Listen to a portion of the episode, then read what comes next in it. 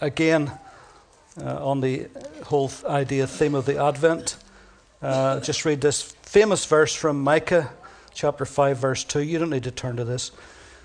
But you, Bethlehem Ephrathah, though you are little among the thousands of Judah, yet out of you shall come forth to me the one to be ruler in Israel, whose going forth are from old, from everlasting.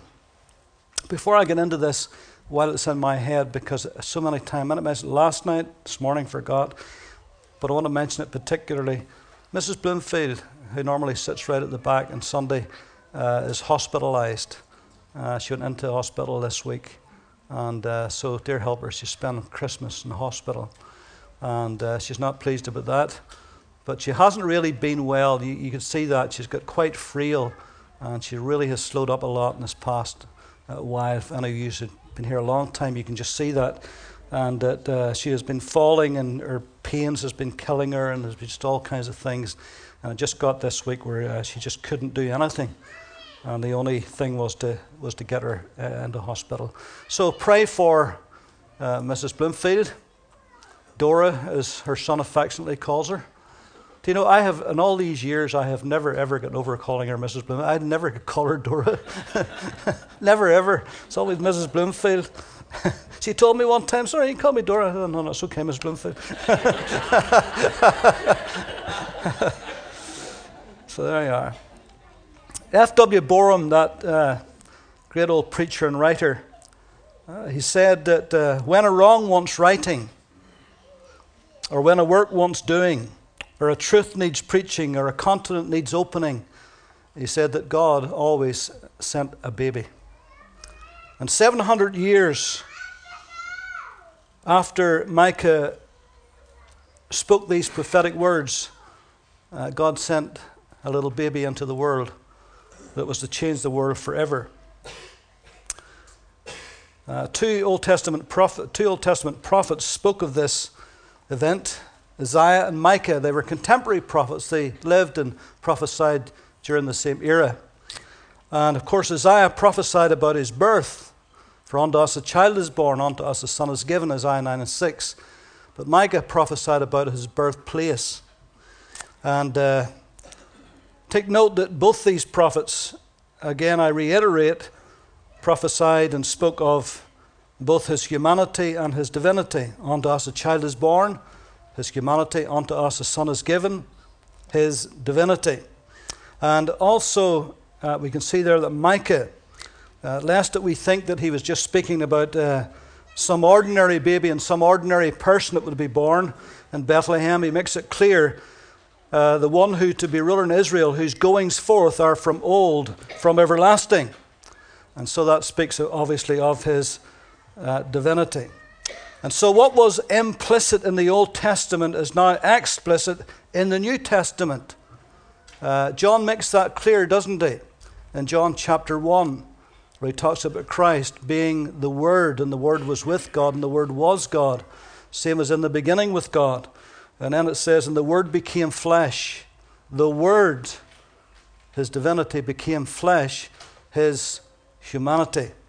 And so we see this as a theme throughout the Old Testament and right into the, into the New. And so Micah chapter 5, verse 2 uh, gives us uh, three truths concerning Christ's advent.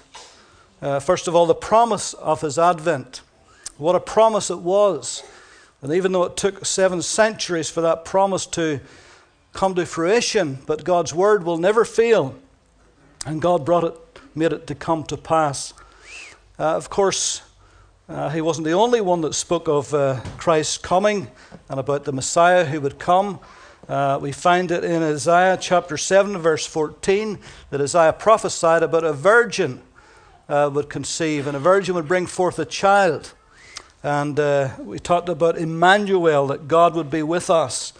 Uh, Zechariah, in his great prophetic scripture, six times he speaks of Christ, the Messiah, the anointed one to come. And uh, he calls him the branch and the king. Also, he talks about the very him being pierced. And of course, we see that, of course, on the cross. Haggai the prophet called him the desire of all nations. Malachi called him the messenger. Jeremiah called him the king that was to come. And Numbers 24, even that old renegade prophet Balaam, even prophesied that a star would come out of Jacob.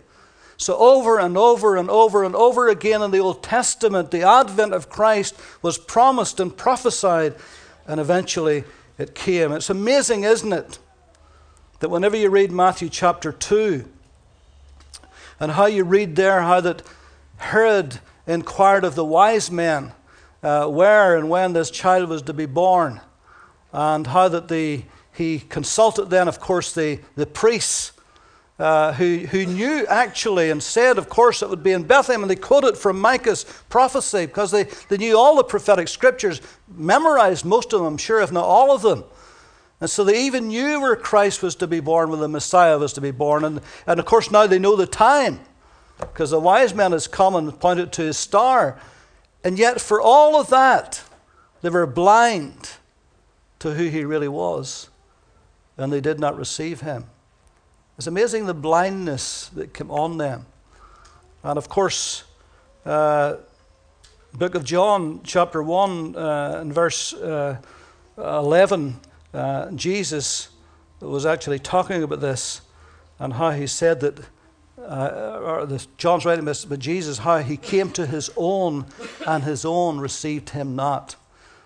And then the Apostle Paul writing about uh, Christ and how that the Jews rejected him, and how that he said that blindness, blindness uh, on their part was actually to our benefit.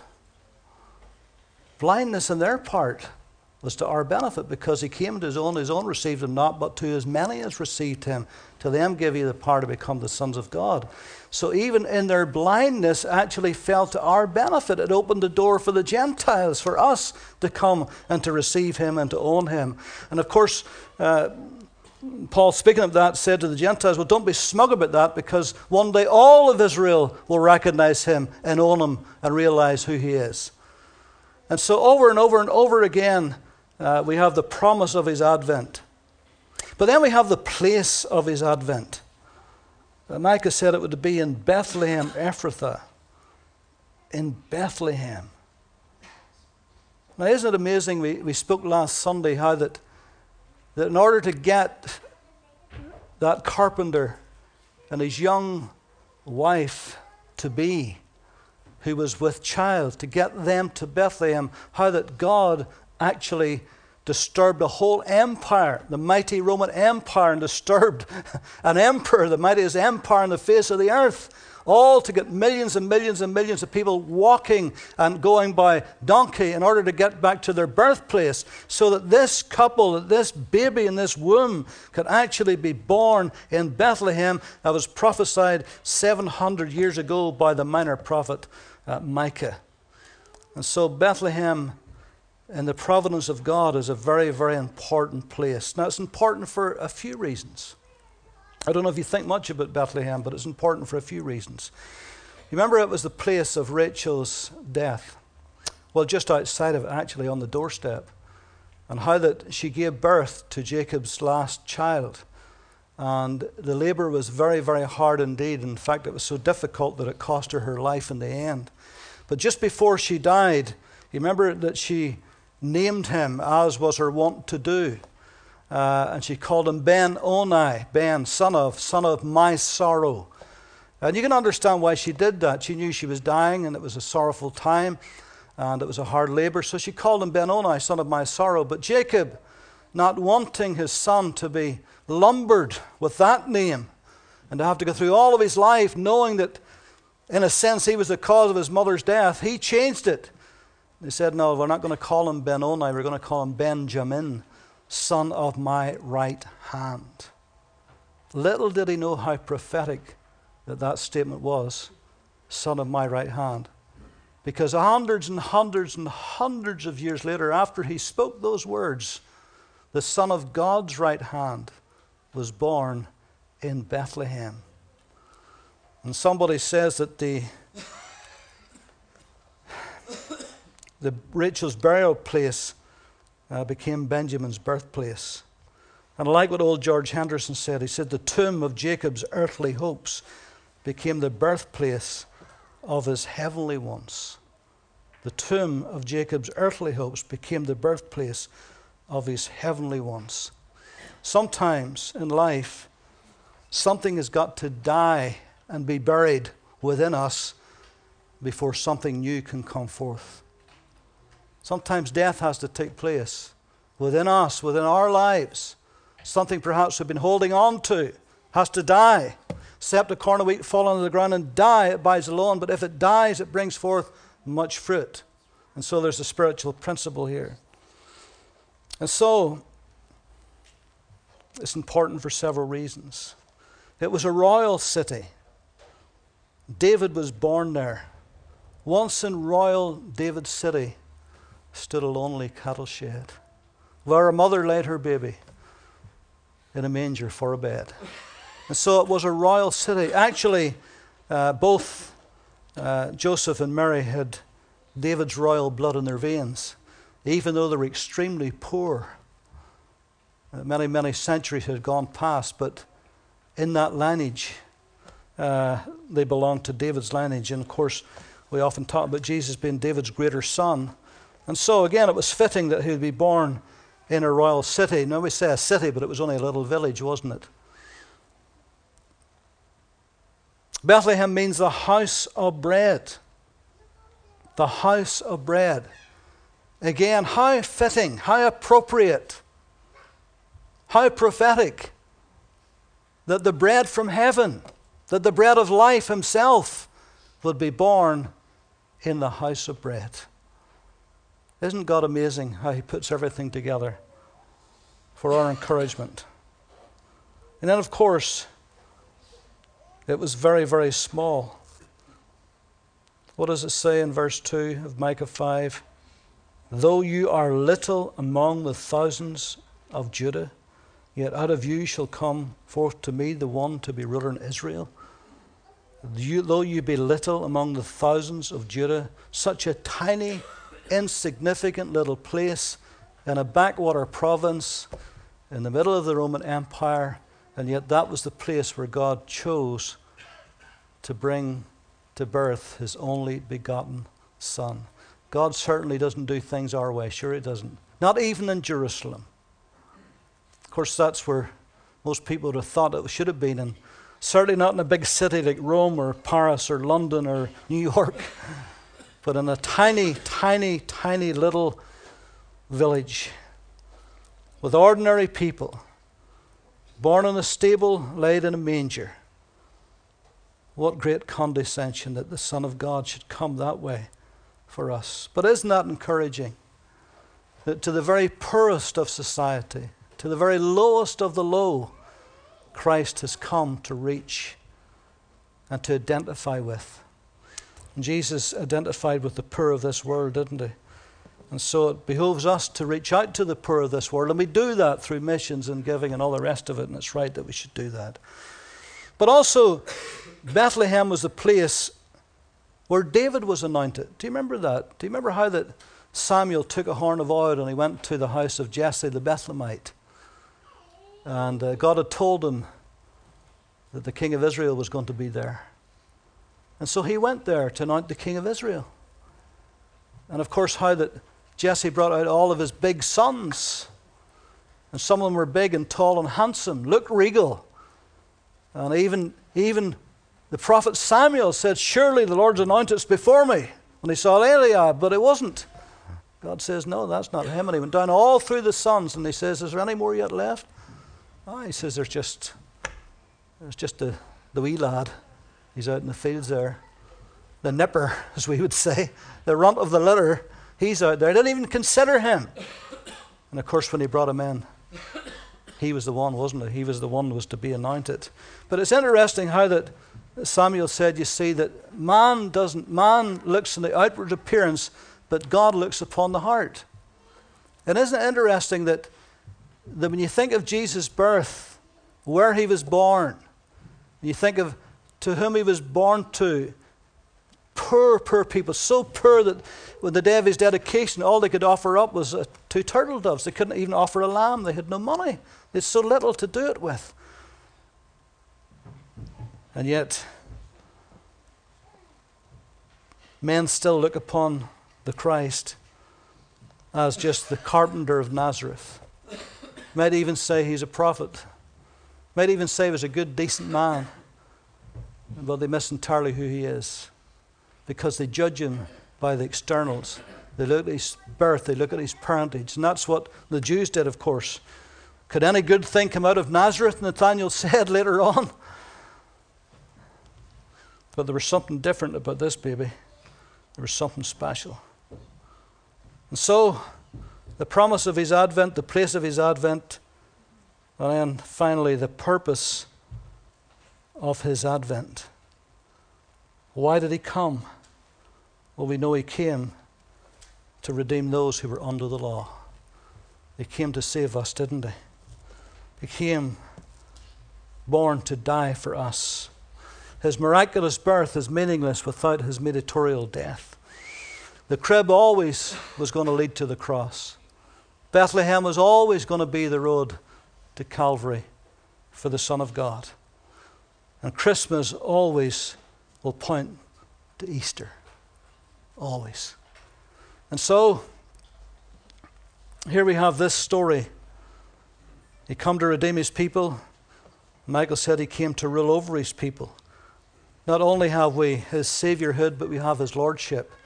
Not only is he Christ our Savior, but he's Christ our Lord, isn't he? And so it's wonderful. Come to govern us, Savior, which is Christ the Lord.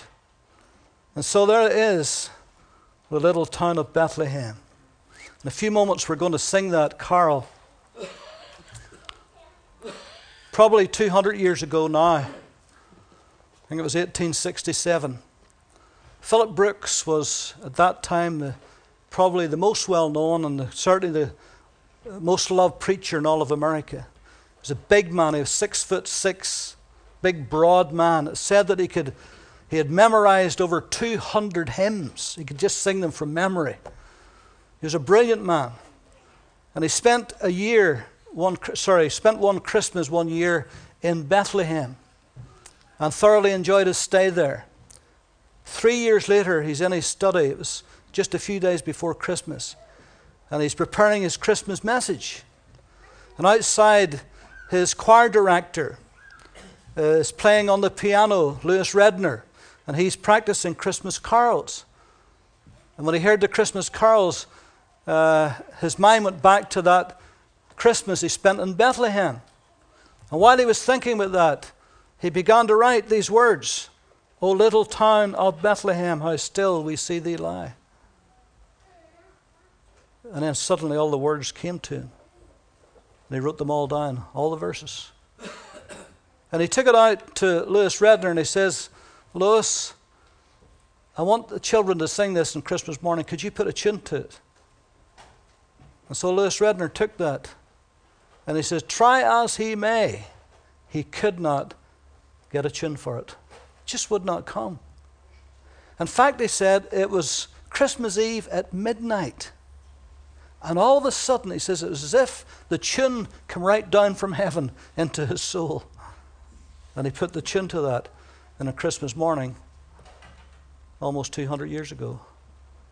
That little carol was sung for the first time in the little town of Bethlehem. How still we see thee lie. It's a beautiful carol, isn't it? It's been sung for two centuries because the Spirit of God was the one who really penned it, wasn't he? The Spirit of God was the one who anointed it. And we're still singing it to this day. And so Clifford's going to come and the team. By the way, thank you for all of your well wishes and your cards and your gift. Uh, Sally and I really, really appreciate it, and we never ever take anything for granted, but we appreciate your kindnesses. And uh, after we sing this, you'll be able to wish each other a very happy Christmas today, and think of others who perhaps it's not so merry today. Mrs. Bloomfield, she'll not be a happy bunny today in hospital. She'd have been here this morning. She'd have loved to have been here at church, but it just was not to be this time, but just keep, keep her in your prayers. And others, perhaps, that you know that maybe has been bereaved at this time, just think about them, keep in your prayers. Clifford.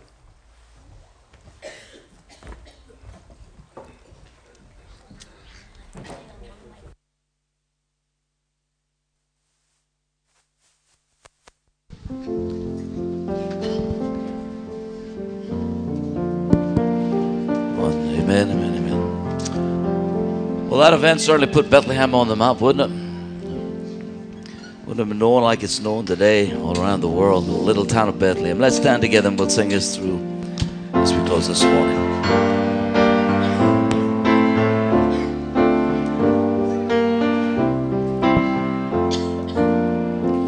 Oh, little town of Bethlehem how still we see thee lie deep and dreamless sleep. The silent stars go by. Yet in the dark street shineth the ever